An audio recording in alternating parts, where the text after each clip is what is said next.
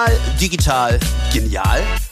Behaltet den Überblick bei Medien macht Meinung, dem Podcast des Digital Journalism Fellowship der Hamburg Media School. Alles zu den digitalen Trends und Innovationen jetzt bei Medien macht Meinung. Herzlich willkommen, mein Name ist Anja Kollrus. Diese Folge moderiere ich gemeinsam mit Ulrike Dobelstein-Lüte. Auch von mir herzlich willkommen.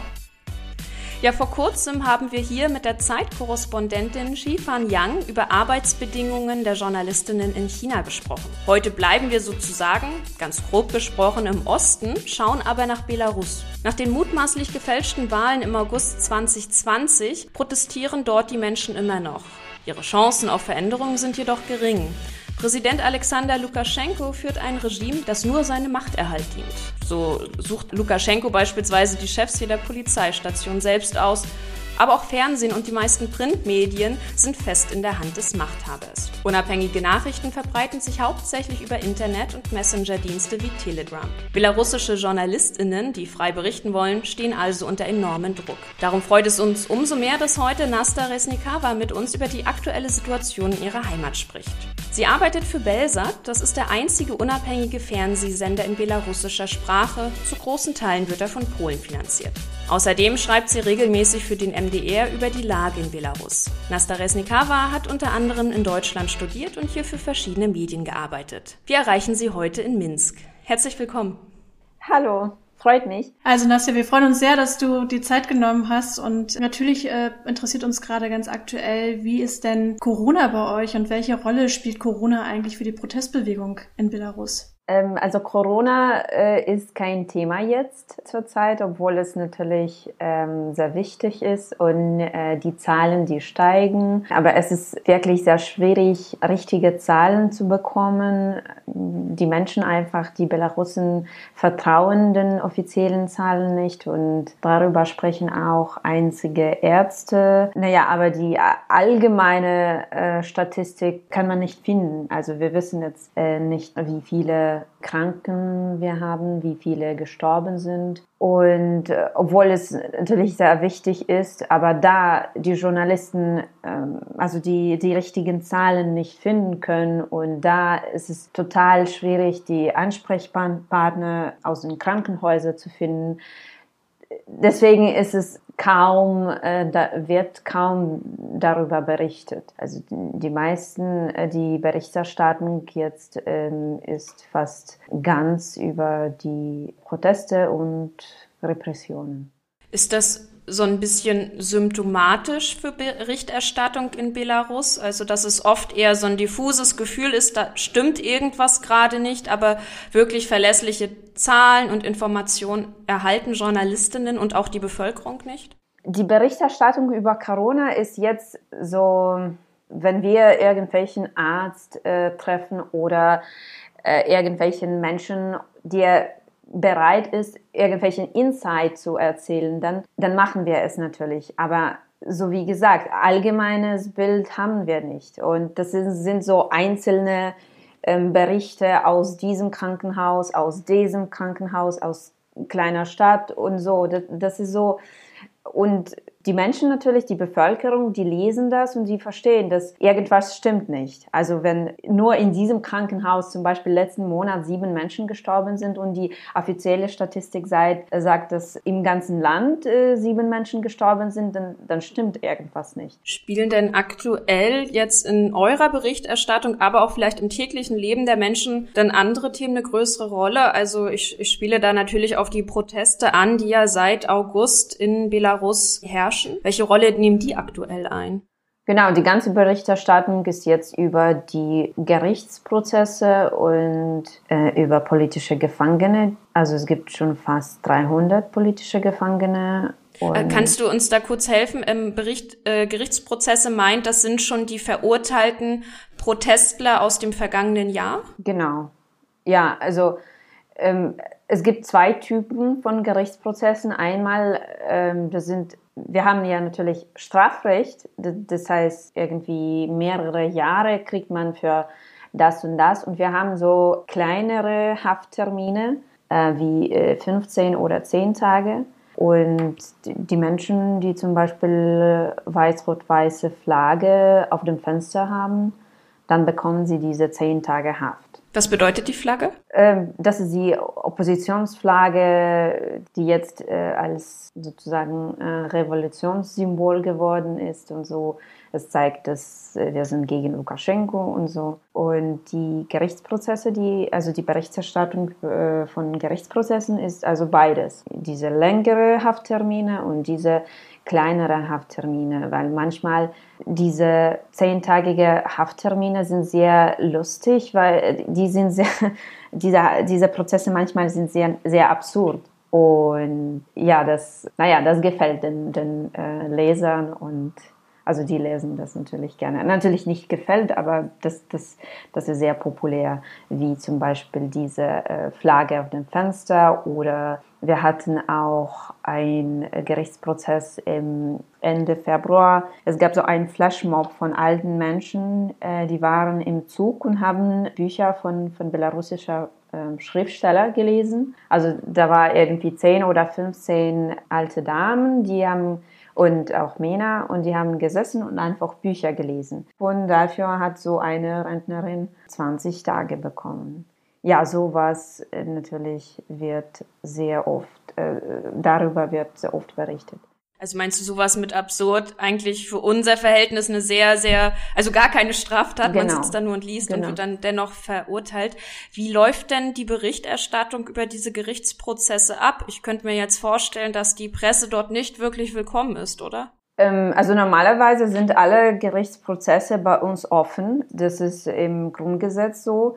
Und jeder, zumindest Staatsbürger, kann es irgendwie äh, mit, mit seinem Pass da sitzen. Und manchmal natürlich, es gibt solche, und es, es, wir, wir gehen da nicht als Journalisten, als, aber, aber als normale Bürger. Also das, das ist offener Gerichtsprozess und wir haben das Recht, äh, da sitzen und aber manchmal, wenn, äh, wenn es um die ähm, sehr große Prozesse geht oder sehr berühmte Menschen, wie jetzt äh, der ehemalige äh, Präsidentschaftskandidat Babarika, also es, es ist gerade Gerichtsprozess, auch heute.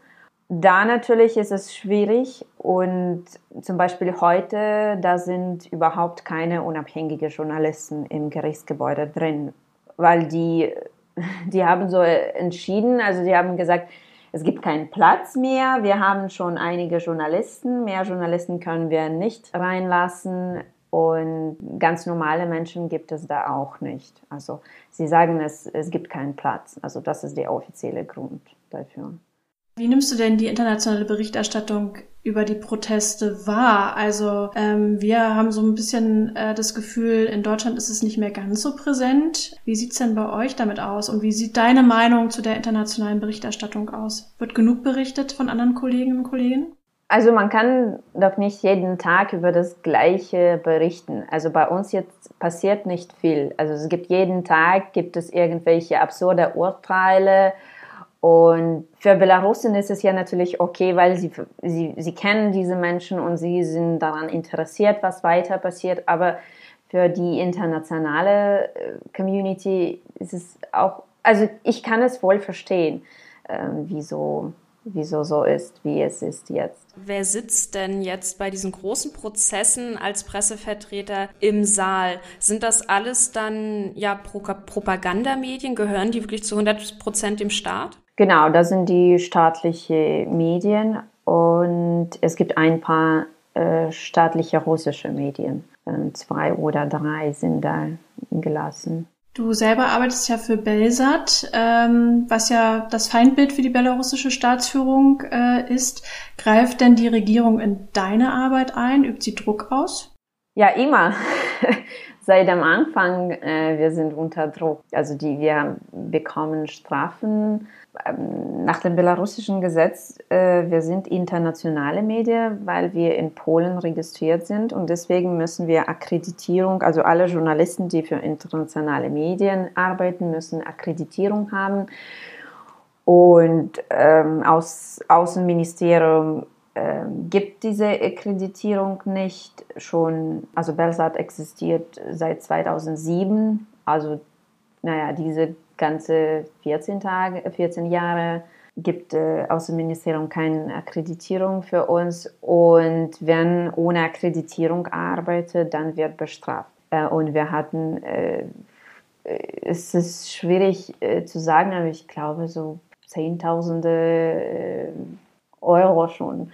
Ähm, schon bezahlt, also Strafen bezahlt. Das ist, das ist einmal das Problem. Und das zweite Problem äh, wenn es um sehr ernste Themen geht, dann, dann wird zum Beispiel die äh, ähm, Kamerateam festgehalten, das ganze Video und also das ganze Equipment wird weggenommen, äh, beschlagnamt und dann, dann haben wir es, also kein Video von. Es, es war zum Beispiel der Fall vor zwei Wochen, glaube ich, haben die Kollegen mit, mit der Frau von einem protestierenden, toten Protestierenden geredet, der von äh, einem Militär mal getötet war. Und ja, diese Video haben wir nicht mehr. Also die, das ganze Equipment wurde beschlagnahmt. Also die, die Journalisten und der Kameramann, sie waren, glaube ich, sieben Stunden bei, bei der Polizeistation und so durchgesucht und das Auto wurde durchgesucht und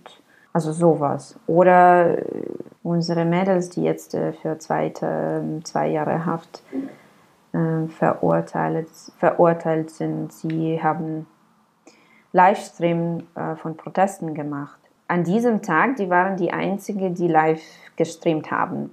Alle, alle anderen Medien hatten, hatten Angst davor. Also Livestream zu machen und das war natürlich verständlich. Aber die, die, ähm, die Katja, die war sehr, ähm, und die ist äh, bis jetzt, sie ist sehr mutig und hat gesagt, ich, ich mache das sowieso. Und sie sind jetzt äh, zu zwei Jahren Haft verurteilt. Gibt es zu den beiden aktuell Kontakt? Hast du Kontakt? Weißt du, wie es ihnen geht?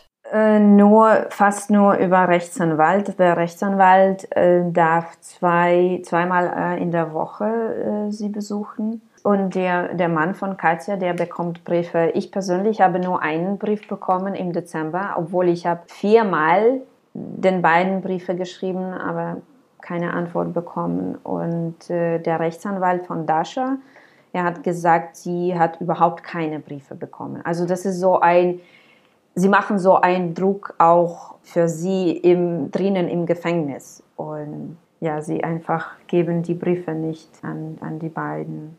Und zumindest die Päckchen, äh, also wir sammeln ab und zu ein, einmal oder zweimal pro Woche, also die Päckchen mit äh, Obst, Gemüse oder ja, verschiedene Kosmetiksachen und solche Dinge und schicken da ähm, ins Gefängnis. Gibt es denn Hoffnung, dass die beiden, ähm, ich sag mal, eine Strafverminderung bekommen oder steht schon fest, sie müssen die Strafe antreten? Wie sind denn die Chancen von Journalistinnen, wenn die vor Gericht stehen in Belarus? Eigentlich diese, dieser Urteil war sehr einzigartig. So war, sowas gab es noch nie in der Geschichte, also eh, von Belarus. Es gab natürlich große Repressionen 2011, aber da, da waren auch alle politische Gefangene sah, äh, waren, also die, die waren po Politiker. Also es gab keine Journalisten. Oder, oder es waren Journalisten, die auch äh, irgendwelche politische Engagement ausübten. Aber so war es, dass die beiden so ihre Arbeit gemacht hatten und dafür, genau dafür, also zwei Jahre bekommen hat. Sowas gab es noch nicht. Was macht das mit euch, mit dir und deinen Kollegen und Kolleginnen? Ist das, dass ihr mit einem anderen Gefühl morgens zur Arbeit geht? Also übt das noch zusätzlichen Druck aus? Naja, zumindest ich persönlich war sehr schockiert. Und das war natürlich sehr, ja, das war sehr emotional, aber der Mann, Katjas Mann, der eigentlich mit einem Fuß selber im, im Gefängnis steht, ähm, er hat gesagt, naja, wir müssen ja irgendwie ähm, mehr arbeiten, so zweimal, dreimal besser arbeiten, sonst werden sie da noch, noch wirklich zwei Jahre im Gefängnis sitzen. Deswegen müssen wir alles tun, damit sie frei sind. Also, und das heißt so, unsere Arbeit tun. Er ist auch Journalist, oder? Ja, er arbeitet auch bei uns, ja. In, in einem deiner Texte hast du geschrieben, dass du dich jeden Tag darauf vorbereitest, verhaftet zu werden. Was heißt denn sich vorbereiten? Also wie kann man sich darauf vorbereiten in seinem Alltag? Naja, äh, naja, das, das geht nicht mehr so. Das sind die meisten, das machen die meisten unabhängigen Journalisten. Einige aber, sie ziehen zweimal zum Beispiel zwei oder drei Unterhosen, dann nochmal zwei Leggings auf sich ich nehme das einfach mit. So Leggings, Zahnbürste, das habe ich noch so ein Sweater, äh, Pullover, weil es ist, also jetzt die letzte Information, wie, äh, die, wir hat, die wir haben, die äh, in diese Gefängnisse ist, es gibt keine Heizung und es ist ziemlich kalt. Und nochmal und äh, ja, natürlich die äh, Handynummer von Rechtsanwalt und zum Beispiel Iger, der, der Mann von, von Katja, er auch nimmt mit Fotos, also mit, mit Katja und Katjas Fotos mit. Also so als, wenn er ins Gefängnis landet, dann, dann so als Erinnerungsstück. Einige Journalisten auch nehmen Zeitschriften mit, weil da keine Bücher gibt. Das heißt, wenn man sich das so vorstellt, wie du es gerade beschreibst, Journalistinnen und Journalisten in Belarus, die packen morgens erstmal ihren Rucksack, weil sie nicht wissen, wo sie abends schlafen. Ja, das passiert. Ich habe, äh, ich kenne auch den Journalisten, der auch erzählt, äh, wie er zu Hause nach der Arbeit kommt und er kommt nicht direkt zu Hause. Er macht so einen Umweg, um zu sehen, äh, welche Autos äh, neben dem Eingang stehen und wenn es nicht so, also wenn es keine Polizeiautos gibt oder nichts Merkwürdiges, dann dann geht er der zu Hause. Wenn wenn es doch gibt, dann wartet er und nur dann geht zu Hause. Das hört sich an wie aus einem, ja, so einem Spionagefilm. Aber das ist so. eure, ja. aber das ist eure Realität. Ähm, wie kannst du denn überhaupt arbeiten unter diesen Bedingungen? Findest du überhaupt Leute, die mit dir sprechen wollen? Oder wenn die hören, dass du von Belsat bist, haben die da, ja, fürchten die da auch, sag ich mal, Repressalien? Ja, viele sind, viele haben jetzt Angst, das stimmt, aber es gibt ja auch Leute, also die auch Angst haben, die sind so dankbar, die sind, ich kann es nicht beschreiben, sie sind so immer dankbar, wenn sie sehen, dass es äh, unabhängige Medien sind. Das, das geht nicht mir so oder nicht nur Belsat so, aber allen unabhängigen Medien, wenn sie äh, den Journalisten treffen, dann sagen sie vielen Dank, sie machen so richtig schwierige Arbeit, wir sind so dankbar, wir lesen das alles, also sie, sie unterstützen sehr. Und es gibt auch Menschen, die, ähm, die ja, natürlich, die wollen zu helfen. Also wenn ich irgendwie schreibe, ich bin Journalistin aus Belsat und wir würden gerne mit, mit Ihnen sprechen, dann verstehen Sie, ich brauche Ihre Hilfe und deswegen sagen Sie ja, ja klar. Also Sie machen so, solchen tollen Job natürlich. Aber wie sehr seid ihr denn äh, als, als äh, ausländische Journalistin äh, überwacht? Also arbeitet ihr mit bestimmten Programmen, um Informationen an, an Staat vorbeizuschleusen oder äh, wie können wir uns das vorstellen? Wie, wie kontrolliert seid ihr? Und wie könnt ihr diese Kontrolle umgehen? Das läuft jetzt fast alles über Internet, alle, alle Kontakte, also alles über Telegram, die Gespräche mit, mit Protagonisten und naja, fast alles läuft jetzt über Telegram. Also wir zwischen uns, wir, wir, wir kommunizieren über Slack und ich erinnere also ich, ich kann jetzt nicht erinnern, wann ich letztes Mal einfach angerufen per Handy, über Handy habe, wirklich. Oder Facebook geht auch. Wie können denn jetzt das Publikum äh, in Belarus, wie können die euch denn überhaupt empfangen und sehen? Wird das nicht auch vom Staat irgendwie kontrolliert? Das ist schwierig für den Staat zu machen. Belsat ist über Satellit ergreifbar und über YouTube. YouTube zu blockieren geht es nicht. Also das ist sehr teuer. Es, es würde enormes Geld für, für, für die Regierung kosten. Das, das geht nicht. Meistens äh, über YouTube und über Satellit. Also wir haben auch ähm, in, in sozialen Medien, wir, wir posten auch Videos und so also ein wahnsinnig wichtiger Kanal sind für euch die Social Media Möglichkeiten, eure Informationen rauszugeben, ja. Ja, jetzt ist es ja, ja Telegram sehr populär geworden und das Schnellste, ich kenne äh, die Kollegen die, also nicht direkt Kollegen, also die, die Menschen aus äh, also Journalistenverband, und die sagen, wir lesen jetzt überhaupt keine Internet-Webseiten oder so, wir einfach lesen nur Telegram-Kanäle. Das ist einfach schneller und ja, du bekommst bekommst wenig, äh, weniger Information, aber die Information, die da ist, ist wichtiger, also das Wichtigste. Hat denn, spielt denn überhaupt so Staatsfernsehen oder Staatsmedien eine Rolle in der täglichen Berichterstattung von den Menschen? Das ist immer schwierig zu sagen. So wie gesagt, diese alle Ratings, die die Regierung macht, äh, man kann es nicht schwierig zu vertrauen. Natürlich, sie jetzt, äh, sie veröffentlichen die Zahlen, dass irgendwie 70 war die letzte Zahl, glaube ich, oder 72 Prozent der Menschen, die dem Staatsfernsehen vertrauen. Aber das kann man auch auf YouTube sehen, wie wie viele wie viele Viewers äh, hat äh, Staatsfernseher und wie viele haben wir zum Beispiel, hat, hat Belsa. Das, das kann man nicht vergleichen, das sind, der Unterschied ist zu groß. Es ist, es ist natürlich auch äh, dass die ältere Generation, die natürlich guckt äh, Staatsfernsehen, aber ja, nochmal, hier kann ich jetzt nicht äh, Expert sein, weil ich kenne richtige Zahlen nicht.